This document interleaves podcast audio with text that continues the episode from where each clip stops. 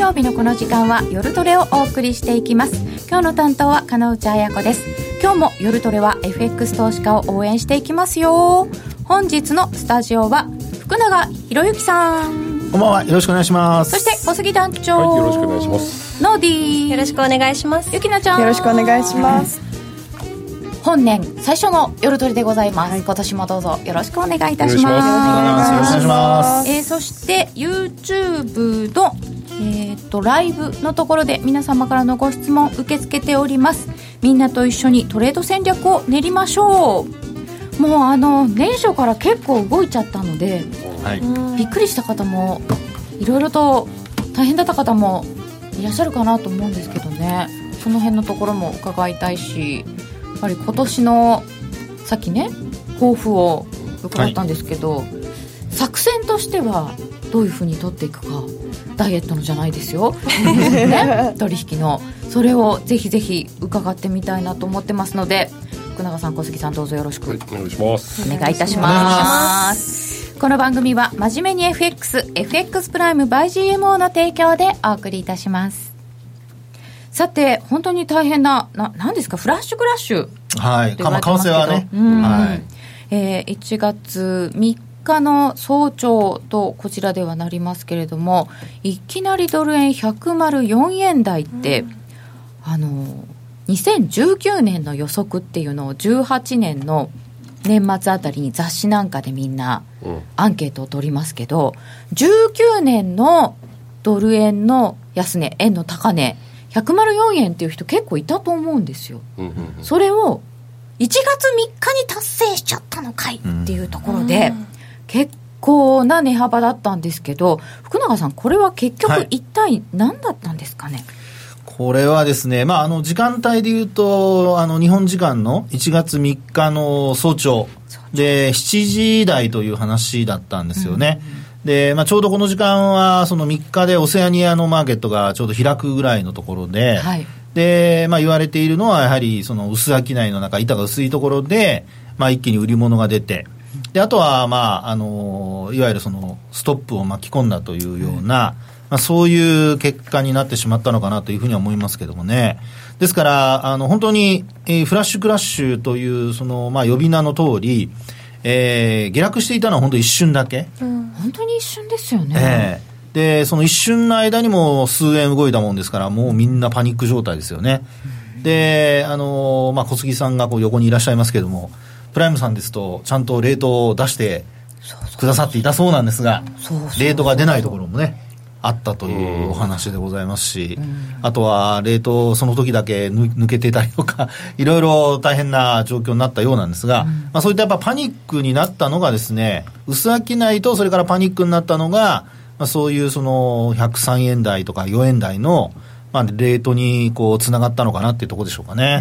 はい、本当にあの薄い時間に、でまたこれ、最近だと、AI とかが入っちゃってる分、こう加速しませんか、あのー、まさにその板が薄いところで、どんどん注文だけ流れてくると、うん、あのー、そういう板っていうのは、まあ、例えば本当に、えー、瓦割りじゃないですけど、瓦をこうね、10枚こう積み重ねたとこ割ろうとすると、やっぱそれなりのエネルギー必要じゃないですか。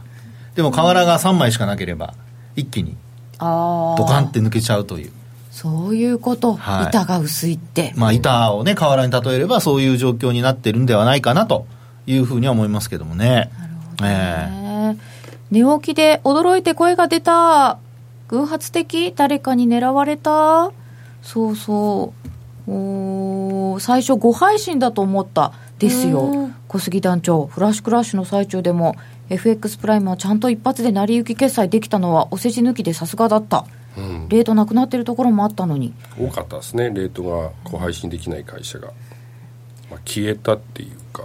一瞬消えますよね、でうちはね安値3円台まあねなんか一部会社インターバンクではなくね100円割れてるレートも出たみたい。な、うん、そうなんですか、うん、っていう話で。おそんそこまでいったんかいみたいな。いうので。まあ、一応オープンになったのは104円台っていうのが安値になってますけどね、そうですよね、うん。まあ、多くの業者さんが4円台ですかね、ねうん、えこれテクニカルで見ていく時って、安値いいくらで考えればいいんですか？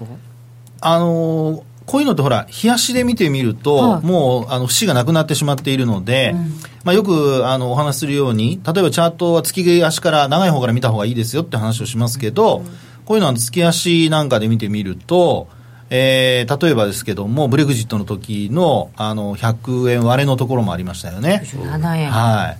で、あと、レートだけで見ると、えっ、と、ちょうど、あの、今私はあの、プライムさんのチャートを使わせてもらってますけど、えっ、と、ひ去年の3月のお104円台、60銭台だとか、はいまあ、こういうのが一つは、その、まあ、まともにレートを出しているところからすると、えー一応目安になるような、まあ、そういうところになってたのかなと。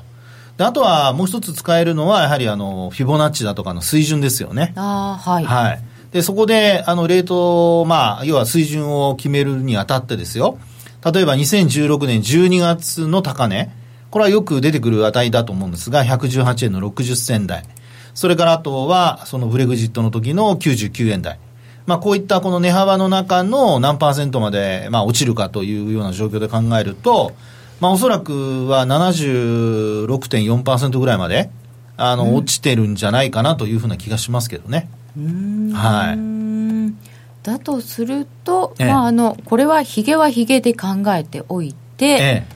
いろんな値幅はこうフィボナッチなんかの計算でいくのはいつもと同じってことですねそうです。もう、あの、要は、えー突発的なことが起こった時に、冷やしで判断しないで、えー中長期のあのトレンドをちゃんと見るっていうことが重要だと思うんですよね。で、今、例えば、あのーそうですね、月足のチャート見ると、あのーまあ、よく言われる、その、私が今、表示しているのは5日とかに、えーごごめんなさい、5ヶ月とかね、はい。あるいは25とか75っていう単純な、よく株で使う数値をそのまま出してるんですけど、移動平均線。移動平均線でね、それを見てもらうと、まあ、これもちょうど75が、えー5ヶ月移動平均線のところで今ちょうど止まってたりだとか、ああ、はい。なるほど。で、割り込んだところっていうのはですね、えーまあ、そんなに長くは、あの、なえー割り込んだまま滞留してないんですよね。時間もすごく短くて、まあ、結果的には戻ってきているっていう、まあ、これのその背景としてはやっぱり75日、あ、75ヶ月移動平均線、これが上向きだからっていうところかとは思いますけどね。ですから、こういう状況からすると、まあ、本当にレートが出ているところで、75ヶ月移動平均線下回っているところっていうのは、これはまあ結果論ですけど、やっぱり行き過ぎだったというのは、まあその時見ていれば判断できるんじゃないかなというふうには思いますけどね。はでもですね、見てたけどできなかったよね。スプ広くて拾拾えなかっただろうね。あの、おそらくはやっぱり原因がわからないと、はいはい。あの、まあ、要は買ってもいいかもしれないけども、もっと下がるかもしれないという原因がわからないと、どうしてもそちらの恐怖がね、あの、残りますから、あの、どっちもやっぱり、どっちかが消えて初めて人って行動を起こせると思うんですよ。その、や割安なんだ、あるいは買えるかもっていう、えーまあ、要はフラッシュクラッシュで異常値なんだと。で、そこを分かってたとしても、えー要はその背景が分からないと、やっぱ買えないので、だからそこの怖さというのが、やっぱりどうしても人のその行動を邪魔するというか、その中でごめんなさい、この滞空時間の短さっていうのは結局すごい勢いで買い戻されたっていうことですよね、そうです、そうです。そこは一体何がやっぱり機械みたいなものをあのなんですかねー機械的な判断っていうか。うんおそらくは、例えば AI では、い。レートが出てないとか、うんうん。そういう状況の中で、そのままポジション持ってていいのかどうかっていうのは、これはおそらくその AI のあのリスク管理の、リスクコントロールの中で、はい。ポジションが出なくなったら、あの手締まうとか、手締まう方向にポジションは減らしなさいとかね。で、そういうふうなプログラムを組んでおかないと、あの何も出なくなったところで、そのまま仮に、例えば買いのポジション持ってたり、はい。ショートのポジション持ってたりして、いざレートが出始めたら全然逆の値段、違う値段が出てたりってなると、もう決済できなくなっちゃうじゃないですか。なるほどでもじゃあそういう AI のあのシステムによって決済されたってことはショートのポジションの方が AI の中では溜まってたっていうことその時点ではね。なんですかねその時点では。だと思いますね。急速に増えたんでしょうね。どんどん売り込んでったみたいですよ、そう。AI があやっぱね。すごいスピードで、割れたタイミングでどんどん売り込んでたんですねババババババッと売り込んでって、うんでとんでもないレートがついてでそっから多分今ね福永さんおっしゃっていただいたようなことがもう潮引いたようにバーッ戻ってくるみたいな、なるほど。だからあの本当に短い時間なので下手をすると両方やられちゃうみたいな、うん、やられる可能性は高かったでしょうね。乗ろうと思っても無理ですよね、うん、多やってたら多分かなり厳しかったでしょうね。ね。うん。年初から売ってたとかじゃないとここは開えなかったですいや売ってても多分ね買い戻せたかどうかがね、うん。うん。104円台で買い戻すっていうのは相当。100円は無理でもこう110円の段階から今年は売ってくぞって人だけがこういいラッキーだったんですかねきっと。ああ売り乗せしてたら終わってたろうけどね。そうですね乗せてたら終わりですね。乗せてたら終わりですよ、うんこれは。にだって利益もすごい乗ってるからつい乗せちゃいそうですよね。104円台で乗せるとかね。あでもそしたらもう一気にあの、まあ、踏み上げられて食られちゃいますね。結局こういうとこ怖いですね。そうですそうですそうです。突発的な動き。結果ラッキーで2円取れたけどあまりにも波が荒すぎるのでしばらく見の方がいいんだろうなノーポジだったけどチャート見て下落前で動いてないと思ったら動きすぎてて値幅が大きいので何が起こったのか分からなかった。うん。うん。だからさっきなんかあのコメントありましたけど、はい。105のノックアウト。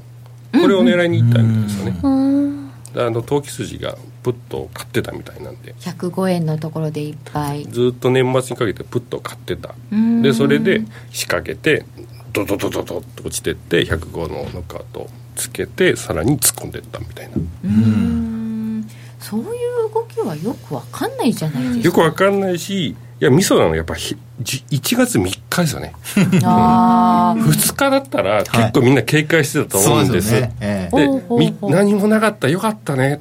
っていうところで蓋開けてみて中国の PMA が悪かったみたいな。でアップルの数字も見通しも悪か下方修正だった。下方修正された、で弱気に一気に傾いてうん。攻められた、うん。ね。薄い時に。アップル下方修正してなんでドルが売られたのかよくわかんない。んですけどそうなんですよね。ファンダメンタルズからするとね、あんまりその辺は理屈としてはまあ合わないんですけど、ただまあ連動しているという流れからすると、まあ株が下がって、で、やっぱりドルが売られるっていうね、そういう流れがまあ、アルゴリズムでできてるとすると、まあそういう売りがこう、今の、あの、小杉さんの話のようにもうどんどんどんどん売っていくっていう、もうそういう流れになっちゃったってとこなんでしょうね。市場心理ですかね。ね。じゃあこういうのがあった時ですけど福永さんこんな荒れた、こういうことが起きた後って私たちが取引する際に注意することってはい。なんか特別にありますか、意識した方がいあの、一番よくわかるのは、スプレッドが開くことなんですよ。うんうん。スプレッドが開くっていうことは何を意味しているかというと、これは、まあ、要は、あの、レートを出しているところが、さばききれないから、どちらかというと取引、あの、少なくしてねっていう、まあ、取引、まあ、要はレートを出しているところからすると、取引少なくしてねっていう、まあ、ウォーニングなわけですよ。先物だとあの証拠金上げちゃったりとそうかそうそうそう、そういうことですよね。で、実際にこうリアルタイムで動いてる中で証拠金いきなり上げるってことはできないので、まあそれこそですね、スプレッドを広げて、で、あの、まあ自分のところもポジション持ちたくないし、お客様も、あの、ポジションはあまり持たない方がいいですよっていうふうに、まあウォーニングを出してくれていると。そういうふうに考えると、スプレッドが開き始めたら、ポジションはなるべく持たないようにするとか、あるいはその、もう、あの、早めに決済するとか、そういうふうにしていかないと、あの本当にこう今回のようにこう逆のポジションを持ってる人っていうのはどんどんスプレッドが開いていって、もう結果的にはその、えーリアルタイムでその、まあ、お衣装をね、株でいうとお衣装が発生したりだとか、そういう追加の証拠金入れないといけなくなるっていう、そういうシステムになっちゃいますからね。なっちゃいますよね、は小杉さんこれだいぶ被害を被ってますよね。うん。だいぶ被害を被って、あの FX 会社も被害を被ってるし、お客様も被ってる。誰得してんだろうみたいな、本当ですよね。えうん、結構やっぱりすあのカバー行ってもその、まあ、今の話スプレッドがひどかったり、えー、とレートがなかったりでするので、えー、と取引されるたらされた分だけ損していくみたいな。うーん。ーもうビハインドですもんね。そもそも、うん。そもそもマイナスからのスタートが通常だったらまあ、あのー裁量気配でレートで決まるところがその3倍とか4倍になっちゃうわけでしょ、まあそれはもうやってる方もやっぱりどんどんあの損が膨らむっていう。ですよね。えーそういうパターンになっちゃいましたよね。ノーポジが正解だったでしょう、そう言われちゃうとね何も言えない、っていうことはでもやっぱり1月3日がミソだったっていうお話だったんですけど、こう長い休み明けとかやっぱそういうなんか危険なところってありそうですよね私5月も危ないかなとか思っちゃいました。でしょうね。連休？10連休、そうですよね、まあ、でもあのえー、取引できないわけじゃないので、為替に関してはそんなに私は心配してませんけどね。まあね、えー、だと思いますね。はい。うん、お指値でいただきました。おめでとうございます。入った人すごいですね。すごい。な、なんでそこに指値入ってたのかっていうぐらいすごいですよね。ね素晴らしい、ね、確か6分ぐらいの出来事でしたっけ、うん、7分で4円落ちて5分で半値戻し。こう戻しも結構早かったんですよね。本当そうです。そうでした。もう大変だったよ。安値やっぱりね売り叩いていくと、はい、戻ってくると怖いっすよね。怖いですよね 本当ね。本当そう思いますよ。慌てて戻しますよね。毎日しますよね、うん、でも戻りがどの辺なのかなっていうのも結構大事かなと思って今回見たんですけど、うん、戻りきってはないんですよね、うんああ、戻りきってないと思います。大体、はい、ま、なんていうんですかね、行ってこいまではいかないかなっていう。108円の、結構、後半じゃなかったですか？暴落の前って。暴落って言っちゃっていいんですか、そうです、そうです。で、戻ってきて108円は、まあ今乗っけてますけど、こっから上はない。で、やっぱその前って、年末からもうちょっと円高方向だったじゃないですか、はい、これがやっぱりあったのかなって思ったんですけど。あのやっぱり本当にもう戻したっていうふうにあの安心できるのはやっぱり110円を超えないと、まあ、基本的には戻したとは言えないんじゃないかなと僕は個人的には思いますけどね。はい、であの8月のあの21日あたりですかね、うん、ここであの110円割れたところ109円台つけたところであの、まあ、終値ベースで見ると、まあ、ニューヨークタイム入ってると思うんですけど、うん、まあ、結果的には110円戻して終えてるんですよね。で、今回も、あの、この下落、彼女さんが今、あの、年末にかけてね、あの、下落の、えー、流れができてたって話ありましたけど、まあ、ちょうどクリスマスのあの、12月の25日、ここでもう110円をなんとか維持して終えたんですよ。で、そこからですよね、あの、31日の大晦日の日に、えー、110円割り込んで、で、あの2日3日という流れになったっていうところですもんね。ねはい。ですから110円をやっぱり戻さないことには、あの、戻ったとは言えないっていうふうには思いますけどね。これ31日の終値とか結構大事だったんですかね。うん、まあやっぱり110円割っちゃったっていうのは、結構、あの、さっきお話したように、8月からの、あの、冷凍でも一番、なんていうんでしょう、あの、まあ安値で、みんなが意識しているところでしたからね。うんでそれからさらに遡るともう6月まで110円割ったとこないので、うん、6月25日が110円割れのとこですかね。なので、まあ、それもあの本当に1日2日で戻してますから、まあ、結果的にその滞留10円以下で滞留したとこっていうのはまた5月までいかないとないのでもう基本的にはもう年後半っていうのはずっと10円より上、ですからポジションを本当にあの持ってそのままずっとあの維持している人たちからするともう10円割った時点で相当大変なことになってたと。出ましたよ、103円、あそうですね、103円台まで、まあ、あの、プライムさんのレートですと言ってますので、そこをつけたってことになると、これはもうとんでもない ね、はい、もうポジション積んでるだけ、もうマイナスが膨らんでるって形ですからね。えー、OG 円は戻ったと思う。あそっかそっか。OG 円は戻ってるんですね。戻りもそれによって違うのか。えー、それから年末から仕込んでいたのかな。アップルショックは関係ない？さっきもねちょっとお話出たんですけど、はい、アップルの、まあ、異例の iPhone 発売してからこう四半期ベースで売上の下方修正ってないそうですから、うん、本当に異例の下方修正ですけど、そうですね、これの影響って福永さんどうですか？これはですね、あのまあ、基本的にあのアップル今お話にあったようにもともと売れてないって話が出ていたにもかかわらず、えー、マーケットとしては、まあ、そうは言ってもという流れだったのが、やっぱりあの、米中の貿易摩擦の問題で、うん、で、中国でのアップル製品の売れ行きが、やっぱ芳しくなかったと。言ってた言ってた。はい。うん、これがですね、結果的に、あの、アップルの業績も、えー、まあ、下方修正、まあ、せざるを得ないというか、うん、そういう流れになってしまったってとこなんですよね。ですから、貿易摩擦の影響が結果的に、あの、まあ、業績に、えー、まあ、マイナスの要因になったのが、今回本当に初めて大きく出てきたってことなんですよ。あの、単純にその、アップル製品が売れない、値段が高いとかそういう問題じゃなくて、やっぱ中国で売れてない。で、なおかつ貿易摩擦の問題が、まあ、あるいはアップルの製品をアメリカ、反アメリカで買わないとかね。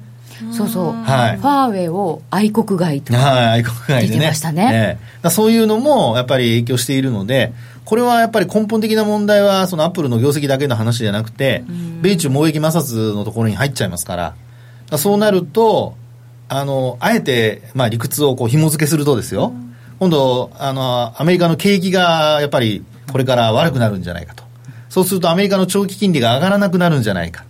長期金利が上がらなくなるとすると、米、アメリカの長期金利が上がらなくなるとすると、これはドルは上がらないんじゃないか。うん、そうなりますよね。はい。そしたら、ドル売ろうかっていう流れになりますから、うん、まあ間接的にこう無理やりこう紐付けするとですね、アップルの業績発表の、まあ下方修正というのが、まあね、あの、結果的にドル売りにつながったっていうそういう流れは、無理やり無理くりつければつけられなくもないとつけられなくもない、はい、でもあんまり iPhone 売れてなくなったよねってもうずっと前から言ってません？でもなんかやっぱり中国のなんかこう、うんちょっとブランドのショックみたいなものもあったと思うんですけど愛国心みたいなものって侮れない感じがしますよね。なんかでやられたらやり返す精神も強いというか。怖うん。いやなんか本当に向こうそっちがバカにするんだったら、うん、なんか私たち俺たちは買わないという選択肢ができるっていうのの団結力みたいなすごいなと思ってだからなんか本当勝者なき貿易戦争に。ない、貿易に。とどまらないですもんね。覇権争いですよね、まあまあそうですよね、ですからまあ巷でいうその言われている手打ちみたいな、手打ち。手打ち。まあ要は妥協するということですね、中国とアメリカがこの辺で、まあいいでしょう。そうっていうのは僕はあんまり期待しない方がいいんじゃないかなという気がしますけどね。これによって19年の予想全然変わっちゃいません、加納 さんさすがですね。いやそれはもう全然変わりますよね。ね、はい、アメリカと中国3月の期限までになんとかするとか、うん、こ今回もなんか時間級の電話会議するとか言ってちょっと株戻ったりするわけじゃないですか、うん、これで大丈夫かなって思うと少しね先行き明るいような気もしますけど、はい、もしもそんななかなか難しい、うん、やられたらやり返す？ちょっと言い過ぎたけど。精神？ねえ。そうすると。いや相当だからですね妥協じゃなくて、お互いウィンウィンになれるような、あの要は解決策を見出せるかどうかなんですよ。こっち譲ったからあっち譲るとかそういう話じゃなくて、例えばお互いこことここで、なんてでしょう、あの、例えば数量目標を決めるとかね。あの、要は、あの、発展する方向で数量目標を決めると。こっちを我慢するからそっちも我慢しろっていう、そういう我慢じゃなくて。そういう方向になっていくんであれば、あの、ある程度、マーケットで、まあ、取引している人たちも、期待をしながら、えー、まあ、要は積極的にこう、資金をマーケットにあの注ぎ込めるようになるんじゃないかなと戻ってくるんじゃないかなっていう気がしますけどね。その解決策は分かりませんよ。それは彼女さん聞かないでください。精神論的には。具体的には聞かないでください。精神論も聞かないでください。それはなかなか難しいなと思ってるね。妥協はね、我慢し合うっていうのは多分ダメだと思います。だけど我慢じゃなくて、あの、何かしらのこう、まあ、トランプさん流の、はい、えー、まあ、何百億かなんか、まあね、えー、これを買えとか。ディールでね。ディールでね。で、じゃあ中国は、まあ、こっちはあれだけどって我慢するんじゃなくて、じゃあ、あの、これだけこっち売らせてくれとか。だ要はど、両方そういうのでうまくいってくれるようであれば、いいんじゃないかなというふうには思うんですけどね。希望的。いやいやいや、ちょっとね。希望持とうよ新年なんだから。若いのに。あそうだなんかこの間なんか言われた楽観的じゃない主義者って。うわそれやだなそれ。新年早々ね。違う福永さんに言われたんですよ。そう。え何ノーディーが？ペシミストそう。夜トレはみんなペシミストばっかりだなって。あそうだそうだそうだ。と言われたんですよ。そうだそうだ。そうなんだ、うん、でもそうだとしたら 加納さんじゃない時でしたね。あそうだったかもしれません、はいだとすると、はい、その米中の問題はそんなに簡単には解決しないよあと、他にもなんか何個かあるんでしょうけど、うん、だとすると、福永さん、ドル円は今のところ、どっちで見てるんですか？私は戻る方向で見てます。戻る方向で。はい。ほあれ、まだまだトレンド、上昇トレンド終わっていない、えー、いや、トレンドが終わってないというか、今、さっきもちらっと言いましたけど、はい、結果的にあの戻しきれてないんですよ。うんうん、なるほど、はい、なのであの、110円ぐらいまでは戻すんじゃないかなというふうには見てますけどね。110円ぐらいまでは戻す。はい。でそこからですよ。要はあのー、流れがですね、ショートしてる人たちもまだいるわけですから、はい、そういう人たちもまだ落ちるんじゃないかなと思って様子見てる人もいるし、一方で、あのー、まあ、下がったら今回買えなかったから、買おうっていう人もいるだろうし、そういうふうに考えると、あのー、今の方向っていうのは、まあ、103円には戻らないとしたらですよ、あのとりあえずは今こう戻してる方向なので、この方向がどこまで戻せるかを試しにいくんじゃないかなと。で雇用統計の結果が悪ければ、これはもうもう一回下に行くとは思うんですけど、はい、あの基本的に雇用統計の結果が、まあ、あの予想通り、イーブンだとすると、はい、あの流れとしては、私は戻す方向が、まだしばらくは続くんじゃないかと。110円ぐらいまでは戻ってもいいだろう。はい、でそこからあの結果的に方向を、まあ、みんな探るような動きに本格的にそこから、まあ、例えば下降トレンドが続くんだとすればもう一回下げ始めて今度はもう107円とかで止まらずに平時の状態で多分105円台6円台まあ6円5円っていうふうに落ちていくんじゃないかなと思いますけどね。一旦戻してそこから落とされる。はい。それ何月頃とか？あの流れとしてはやっぱり2月3月、2月3月。3月ぐらいまで、まあ、要は1月が戻る月だとすると、うん、あの2月3月戻しきれなければ、まあ、3月ぐらいまで下落が続く可能性は十分あるかなとは思いますけどね。うん。そうすると本当にあのお互い、まあ、例えば2月の末が90日の期限じゃないですか、はい。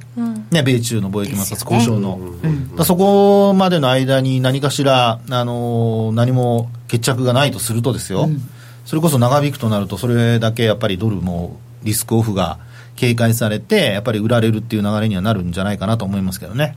ということは、はい、えー、1月相場で考えると、はい、戻りの方向へ。あのまあ、これ、うん、今晩次第ですけどね。雇用統計次第。はい、雇用統計次第ですが、うん、一応は戻る方向が、今の流れではないかなと思うんですけどね。雇用統計の予想もこの後するんですけど、じゃあ、その先の来週の予定あたりをちょっと見ておきますかね。この後1月相場なんですけど、その前にまずちょっと来週の予定を準備しましたので、来週の予定から見てみたいと思います。えー、7日の月曜日には ISM 非製造業の景況感指数が出ます、うん、えー、で貿易収支があって FOMC の議事録があってえー、日本の結構景気指標の大事なのも出てオプション S q なんかもあります。福永さん注目されるのはどのあたりですか、まあ、ドル円でいうとやっぱり ISM と貿易収支ですかね、まあ、結果的にあの貿易収支赤字が拡大してますからね。ね。はい、なので、まあ、その辺を見るとやっぱりなかなかドル買いづらいというところにつながっていきますから、うん、そことあとは流れでいうと、ダメ押しで FOMC の議事録とかですね。ねえ。ええ。結構議事録って動きますよね、小杉さん、最近も。動きますね。うん。うん、この辺、ちょっと注目。はい。うん。株で言えば、やっぱりね、あの、日銀の桜レポートなんかも気になるところですし、はい、あとは、あの、オプション、OPSQ ってオプション SQ ですよね。はいそれからあと、まあ、街角景気も気になりますし、うん、えー、まあ、株で言えばやっぱり日銀の桜レポートで地域の経済状況がどうなってるか、うん、これはあの単管とは違って地域ごとのあのレポートになってますので、まあ、そういう意味では各地域日本のあの地域で、えー、まああ元気な状態が続いているかどうか、まあ、そこがちょっと気になりますよね。チャートからもドル円戻すんでしょうか、先ほどちょっとね、ドル円戻しを、はい、戻りを試すかなというお話だったんですけど、このチャートでドル円、戻るんでしょうか？あっていうご質問そうですね、でこれはあのあれなんですよね、あの私も為替を見てて思うのは、例えばあの移動平均線が上にあるからといってですね抑えられるという状況ではなく、はい、どちらかというと上に移動平均線があるとそれを超えようとする動きがこういうふうにあの下髭が出た後とかですね起こりやすいとは思いますけどね。なるほど。はい。ですから、たまたま今、こういうふうな形で、あの、移動平均線、私が見てるのは、これは、あの、平滑移動平均線、指数平滑、えー、移動平均線で見てるんですけど、はいこれで見る限りは、あの、上値を抑えてるんですが、うん、下髭が出た後、こんなふうにこう、ちょっと戻ってきてるような時っていうのは、まあ、このまま、あの、まあ、ちょっと繰り返しになりますけど、こういう統計の結果次第で、うん、えー、ニュートラルであれば、まあ、戻し5日線を超えるような、まあ、そういう動きというのも出てくるのではないかなと。えー、そして、はい、一時期あまり株と連動していなかったドル円なんですけど、 GAFA 株が一番大きいと思うという方いらっしゃいますし、最近やけにダウが底堅いのは利下げ観測から、であと10年債入札どう見てるんですか？っていうのがあって、まあ、ここの来週の予定にも入れたんですけど、10年債の入札もありますが、10年もの金利が下がってるんですよね。低下してます。そうそう。下がってるって言っちゃいけないんですね、はい、金利が低下。そうです。で、えーと価格は上昇。はい買ってるんですよね。そうですね、ね、はい。あのー、まあトランプ大統領が誕生した時に言われたのはグレートローテーションといってですね債券から株にお金が流れるというのを相当期待していたんですが、うん、まあ、結果的にそのグレートローテーションは起こらず。起こらず。はい。どちらかというとまたまた債券に直近ではお金が戻っているという、うん、そういう状況ですよね。ですからあの利回りが下がるという状況ですよねで、今、リアルタイムで私が見てるやつですと、えっと、10年債の利回りが2.602。あ、ちょっと上がりましたね。はい、若干上がってますね。うん、ですね。もうなんかこっちが休んでる4日間ぐらいの間に、はい、0.2ちょっと低下しちゃったじゃないですか。うんうん、もう利利利利上げ1回分なくなりましたみたいな。本当ですよね。そう,、そう。こんだけ下がっちゃったらやっぱりちょっとドル円はねみたいな気がしましたけど、そうですね、うん、ですからあとはもう本当にあのアメリカの景況感があの良くないっていう流れになってくると、うん、あの今回からあの FOMC の後は毎回会見があるので。そうですね、はい、今今年から今年から。から。毎毎月じゃないですよ。毎回。毎回、うん、毎回。でパウエルさんがなんて言うかですよね、はい、えー、じゃあやっぱりそこまではっきりしないとなると1月29、30ですからちょっと先ですよね。ねまあ、ただ、その FOMC の議事録が9日に出ますから、うん、まあ、そこであのパウエルさんは会見ではあんなふうに言ってましたけども、タカタカ派的な発言という形で言われましたけども、議事録の内容を見ると、結果的にこう他のまあ理事からですね、えー、利上げはもうあの打ち止めにした方がいいんじゃないかとかっていうそういう話が出ていたとするとですよ、はい、他の人もね。はい。そうするとやっぱりまあちょっと円高方向に触れる可能性はありますよね。パウエルさんが11月12月言うことが変わっちゃったよとかが結構こう同様の一端になってますよね。ああまあね。ちょっとこう弱気強気ってマーケットの受け止め方がだいぶこうマーケットそのものはぶれてるんじゃないですかね、あの市場関係者の見方の方が。うん、パウエル FR 議長は、まあ、タカ派的な言い方をずっと続けてるわけですから、はい、そこが結果的に失望につながったっていうふうな形になっているってところをするとですよ、うん、まあ、マーケット関係者の方が、より、その、えー、まあ、ハト派的な発言を求めていたと。まあ、要はもう利上げやめますみたいなことを言ってほしかった。うん、でも、先に言っちゃったのが、トランプ大統領だったんで。そうですよね。本当にトランプさん余計なこと言わなくていいのに。って感じですトランプさんがね、はい、なんか議長辞めればみたいなね感じになっちゃったので。トランプ大統領の方が正しかった。結果的には、えー、そしてあそうそう。今夜もパウエルさんあるよね。今夜は、えー、パウエルさんイエレンさんバーナンキさん共同でインタビューに応じるんだそうで。米国経済学会、うん、えー、あそうですか。25時15分ぐらいですか？何言うんですかね3人でね。何言うんですかね。一般教書もあります。そうですね、議会ね政府予算どうなるんですかねその辺も。いや本当それも考えるとね、うん、なかなかそれこそさっきのパンダじゃないですけど動物園のあのビデオカメラが止まったりとかあそうそう。そういうことにもなっちゃうんです何があったんですか？アメリカのあのよ予算案が通ってないので政府機関が一時閉鎖とかになってるやつで、うん。動物園が。動物園の。国営の動物園があってですね。そこはあの24時間動物を監視で監視というか見られるようになってるんですよ、はい、ウェブで、うんうん、それが止まっちゃうお金がないなんかリアルに身近に感じますね見てた方からすると。そうですね。っていうか福永さんがこんなにあの動物関係に。さっきのパンダといい。いやいやいや僕あの動物好きなんで、知らなかった、い、や知らなかった。なんか好感度上げに来てる。いやいやいやそそういう問題じゃないです。あそうそう動物のご飯はあげられているのかっていうのが心配ですよね。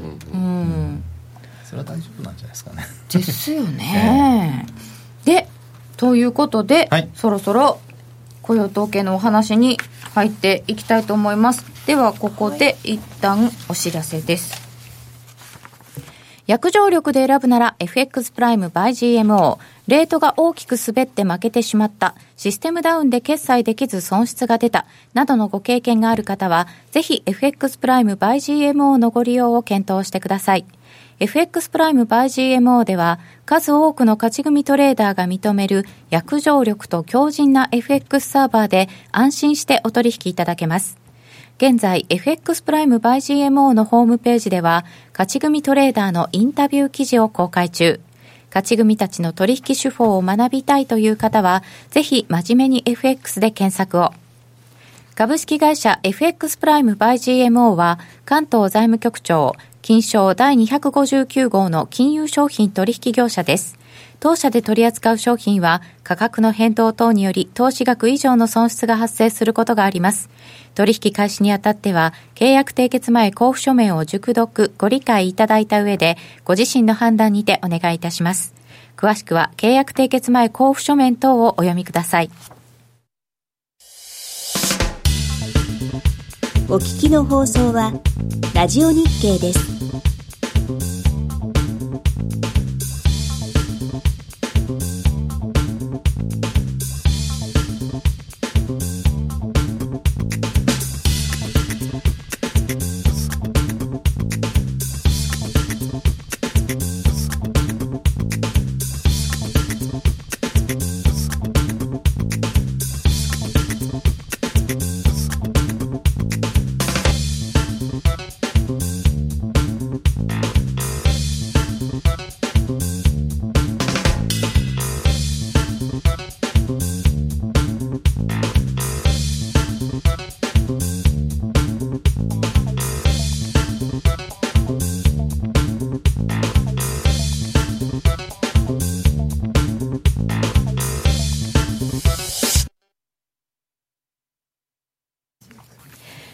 で予測、今夜の雇用統計、10分後はどうなる？現在は1ドル108円飛び2銭ぐらい。1ユーロ123円19銭、ユーロドル1.1403近辺となっております。ドル円は、うん、動いてない。108円台、飛び台前半、動いてない。もうくたびれてますよね。3日で。コメントでも結構、はい、あの書いていただいたのです。ごい共感したんですけどこう年初にいきなり動きすぎちゃったから、うん、円高方向に行くと思っていたけれどもなんかこう相場感が崩れちゃったみたいな。年初からこうガンって動かれるとどうしていいか分かんなくなりますよね。本当にね、うん、いろいろ考えてたのに全部崩れちゃったぜ、みたいな。でも年初って意外に動きません？あ、まあ、動きますね。ね年初高だったり、あるいは年末高、年末安とか、年初安とか、そういう流れになることが最近多いんじゃないですかね。多いですよね。はい、日経平均も値幅が意外と大発会多いな。いやいや、動きすぎだから。いや、本当です。確かに。全くでございます。では、アメリカの雇用統計の予想などを見ていきたいと思います。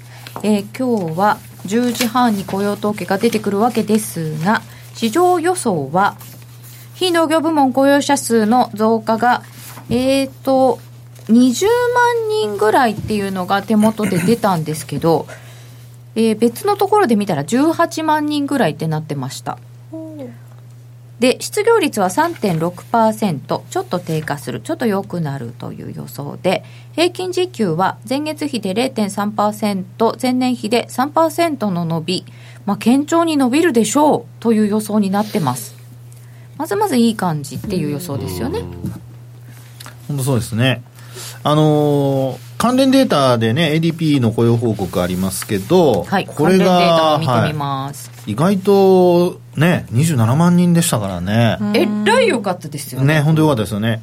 で、あと、これ、やっぱり雇用の、あの、内訳をご覧になった方よくお分かりだと思うんですが、はい、政府機関があって、あとは建設だとか、あと小売りだとか、それからあと、えっと、医薬品だとかですね、医療関係だとか、まあ、そういうその業種ごとの、あの、まあ、えー、数値なんか思い、あの、起こしていただくとですね、はい、頭に思い浮かべていただくと、まあ、おそらくはその年末商戦好調だったとか、いろんなあの話返ってきてるじゃないですか。はいはい、なので、民間部門、政府機関で分けたときに、民間はおそらく好調だったんだろうなと。うんですから、その中でまた、そのさっきお話したような小売りだとかね、いろんな一時雇用の部分もあったとするとですよ、そういう人たちが結構雇用されていたとすれば、私は予想の前後ぐらいまでは来ても、うんうん、まあ普通にはあの考えられるんじゃないかなと。別にオーバーな数字じゃないんじゃないかなっていう感じはしますけどね。の失業保険の新規失業保険のあの雇用者数あ雇用報告、うん、新規失業保険申請件数。それはちょっと増えてたんですけど、それはなんか政府の方政府閉鎖の影響みたいな話があったので、はい、それはちょっと今回抜いたんですけど、うん。うん、ただし福永さん ADP ものすごく良かったんですけど、はい、ISM 製造業景況感指数の内訳の雇用指数がちょっと落ちました、ちょっと落ちました。あとコンファレンスボードの消費者信頼感指数の6か月後の雇用予想がかなり落ちました、うんこの辺どうですかね？これね、ですからさっき、あのまあ、私、実はこれも含めてという意味で、内訳を皆さん、頭に思い浮かべてみてくださいって話をしたんですよね。うんうん、で、民間と政府機関でいうと、政府機関はその今の話にあったように、閉鎖になってたとすると、はい、これあの、解雇されてる人っていうか、まあ、あの一時雇用でされてた人は、もうおそらく職がなくなってる。うん、はい、でえー、一方で、その小売りだとか、そういったところがどれだけ吸収できてるかどうか、まあ、民間の方のね、で、製造業の方はこれ雇用指数が下がってるとすれば、まあ製造業の方は雇用は増えてないだろうと。うん、ですから、まあそうやって考えると、あの、まあ相殺して考えた場合にはおそらくプラスマイナスゼロか、あるいはその小売りのところが仮に良かったとするとですよ、あとは医療とかね、そういうのがあったとすると吸収できているのではないかという読みでございます。なるほど、はい。ということで、今回の雇用統計の数字は、まあいいんじゃないかなと。いう予想ですね、まあ、予想ぐらい。予想ぐらい、はい、予想ぐらい。予想ぐらい。全体の予想並み。はい全体の予想並み。ですから20万人ぐらいはいくんじゃないかなと。ということで20万人ぐらいがいった場合ですよ、はい、福永さんその場合はドル円は？ドル円は私は一応上だと思いますけど。10分後ですよね。10分後っていうのがちょっと辛いですけどね。10分後ですよね。10分後です。10分後ね、はい、これ、発表の時間からですよね。そうです。10分後ですもんね。はい。だから10時半に出て10時40分に見ることになるの。これまたねピクピク動き始めましたよほら。上方向に、やらしいですね。そうなんだ。これあのスタートがどこによるか全然変わりますからね。そうですよね。はい。まあでも、あの私とりあえずあの横にしときますじゃあ。ええー、守りに入りました。守り？横行きました。横にしときます、はい、横基準って10銭ぐらいだっけ？そうですよね。10銭ぐらい、うん、うん、じゃあ、10銭も入れてもらえるんですか？永さん、よかった。いやじゃあ横。優しめ優しめに。優しめに。はい。優しめ。横。永さん横。はい。えーじゃあもうみんな予想しますか？今ちょっと上がってきたの？108円の飛び3銭4銭ぐらいのところですけれども皆様どうお考えですか？えー、どうしましょうかね。なんか上げて超え？上げて超絶下げそうな。あ一回上げてね。売り場にね。出なかったらどうなるの？あ一応これ出るんですよ。その政府機関の閉鎖で出ないんじゃないかって言われてたんですけど、はい。え？労働省は予算を取ってたから出せるんだ。うん。閉鎖してない。ななんとか省は閉鎖してるとかなんかいろいろありましたよね。そうです。だ今回一応省省庁によって違います。出なかったことありましたよね、ありましたね。政府閉鎖で。雇用統計ないとじゃなくて雇用統計ないようになっちゃったって。そうそうそう。ね。面白いないように変えたんですよね。ね。いいですね。そうそう、ありましたよ。一回上振ってから下。AI で休んで出せ。あれ？良くても悪くても結局下え結構皆さん下ある？下見てる？多いですね。あの下を期待してません？ちょっと。してますね。正直してますね、うん。これは。正直。正直、うん。トレーダー的に？多分。なんかやっぱうん。こうこう落ちた方が面白いみたいなきっとトレーダーなんかそうそうそうそう。FX の人に多い気がするんですけど。104円見ちゃった以上、うん。なんか下狙いたくなってますよね。多分あと買いたい人もいるんじゃないですか。ああ下でね？下で買いたいみたいうん。ひげ寝頃感が働いもうすでに働いてると思いますよ。だ108円で？うん。だって104円台見てんだからいやここで買えねえなみたいな。なるほどねそういううん。寝頃感。うん。っていう寝頃感が働きやすくもうすでになってる。ただこう下に1個こう指標みたいなものがある時って思ったより面白くは下がらない気がするんです体感ですけど。うーん。なんか直近にすごいこんなに下があるって時ってなんかこう思ったよりいかない走らないっていう、なるほどね。うん、感じはするけど私も下。10分は先生どちらですか、えー、ここも10分後ですよね。10分後ですよ。みんな下下って言ってるので、うん。で福永さん横でしょ？横でしょ、上しかないですよね。あ そんなことで決めていいんですかゆきなちゃんは？いやでもうん。あでもゆきの予想はうん。比較的前向き、比較的前向き。比較的前向きって 上で上で、はい上お願でいします。もうなんかガンってきましたね。でノーディは下で。え小杉さん下ですか？いや僕上。あ小杉さん上？おあの30台数字までだ。108円の30ぐらいまでは戻すと。40の今日の高値抜けて、うんうん行くぜって見せかけてじりじりって落ちてくる。うんでも10分後は上。そうなんですよね。今日ジブリなんですよ。そうそう。ナウシカああそうだ。雇用統しかも計ジブリ。ナウシカうん。でも実はあれ誰誰が持ってきてくれたか分かんないけど半々でしたよね。そう。そうそうそう。意外とね。実は。上か下かはね、うん。でもとりあえずあ荒れるっていう。うんうん。動きが大きい。大きくなるってあれ？それはなかったっけ？ねえ。2番底ってチャート見てたら大底よりわけわからんくなる、うんあああ分かります、まあ、1点底ってないっていう見方が多いから、どうしてもはい多いですね。2点底みんな見たがりますよね。見たがりますね。うん、でも V 字があるので、うん。V 字底とか V 字ボトムがあるのであの意外と来ない時は本当にあの持っていかれますよ。わかります。しかも下があったっていう安心感ありますからね。そういう時の持ってかれ方はなんかきつい気がします。8月のトルコリラがそうでしたね、ああそうですね。う、ん、2番底あんのかなと思ったらずーっと戻ってきました、ね。じわじわじわじわね。うん。おあれは本当にあの多分トルコリラ売っちゃった人は大変でしたねあれね。うん。下行っても上行っても元に戻る。あそうかも。柳沢さんが調べてくれたのかも。ジブリ最近機能してない。時給が上で上。あ時給がね。下が今は前向きでしょう。あーみんな売ったところで110円とか一番嫌だな。ああー。そうか。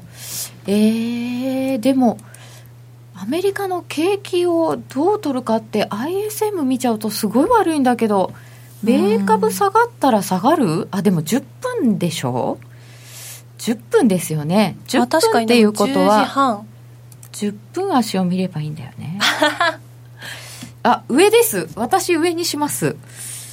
はい。なんかよかった、安心しました。あノーディが下で福永さんが横で上が3人という。ちょっと珍しい感じになりましたよ。ちなみに僕ったことないよ。いやいや。小杉さん、うん、それ先に言ってくださいよ私ほぼ正解してるんで今まで。ねゆきらこれなんかみんなが選ばないやつ、残り物力が形式を。ああそうそれすごいな。うん。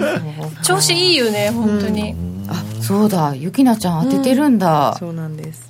勝負師だもんね。私ちなみにすごい悪いです雇用統計の予想は。それはちょっと色気を出すからではなくて。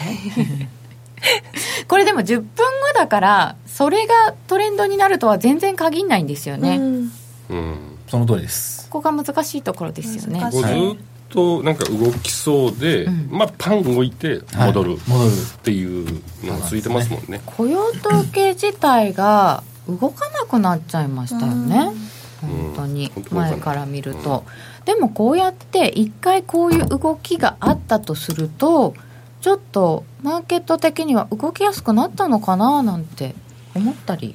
かなり動くようになりましたよね。ね去年のイメージで見てるとやられますね。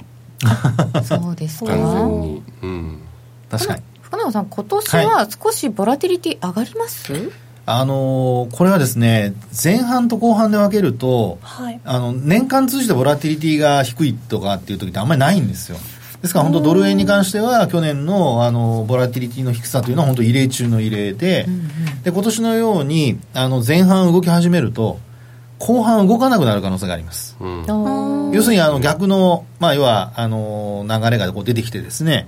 っていうのはあるので前半は動くとしたらもうこれについていった方がいいですね。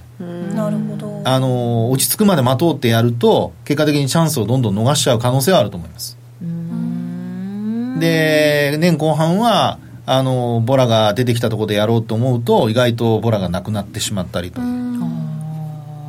前半頑張りすぎちゃうと後半疲れてるとか そんな感じですかね。まあまあそうでしょうね。はい、そうでも2年動いてないからね。そうなんですよ、しかもイドシあのイノシシの年って統計的には動くって言われてますよね実は。そうなの、うん、ドル円が？ドル円とあと株ですかね。株はどちらかというとねあの相場の格言では格言は動かないってなってるんですけど。固まるっていう、うん、固まる方なんで、っていう格言に実は反してるっていうのを、はい、イノシシ年は選挙の年なので、うん、結構それで、ね、難しいですよね。えっ、とトランプさんがつぶやいてるそうです、えー、トランプさん。また厄介なことして。えー、えー、弾劾の話してます？んでもね、えー、昨日から出てますよね。ああ、うん、なんかあの 雇用がいいとかってつぶやいちゃったことありますよね。ありますね。ねみんな期待しててって。ね。あとは民主党の会員がどうのっていう話をしてますね。彼らは私を弾劾したい？まあねじれだから無理なんでしょうね、うん、最後までいけなそうですけどねうん。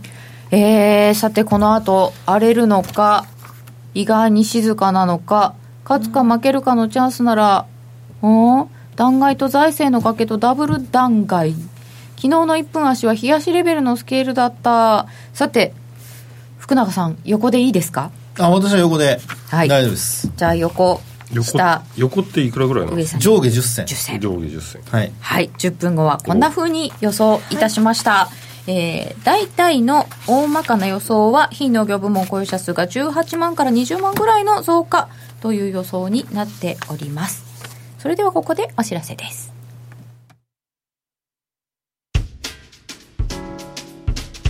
お聞きの放送は、ラジオ日経です。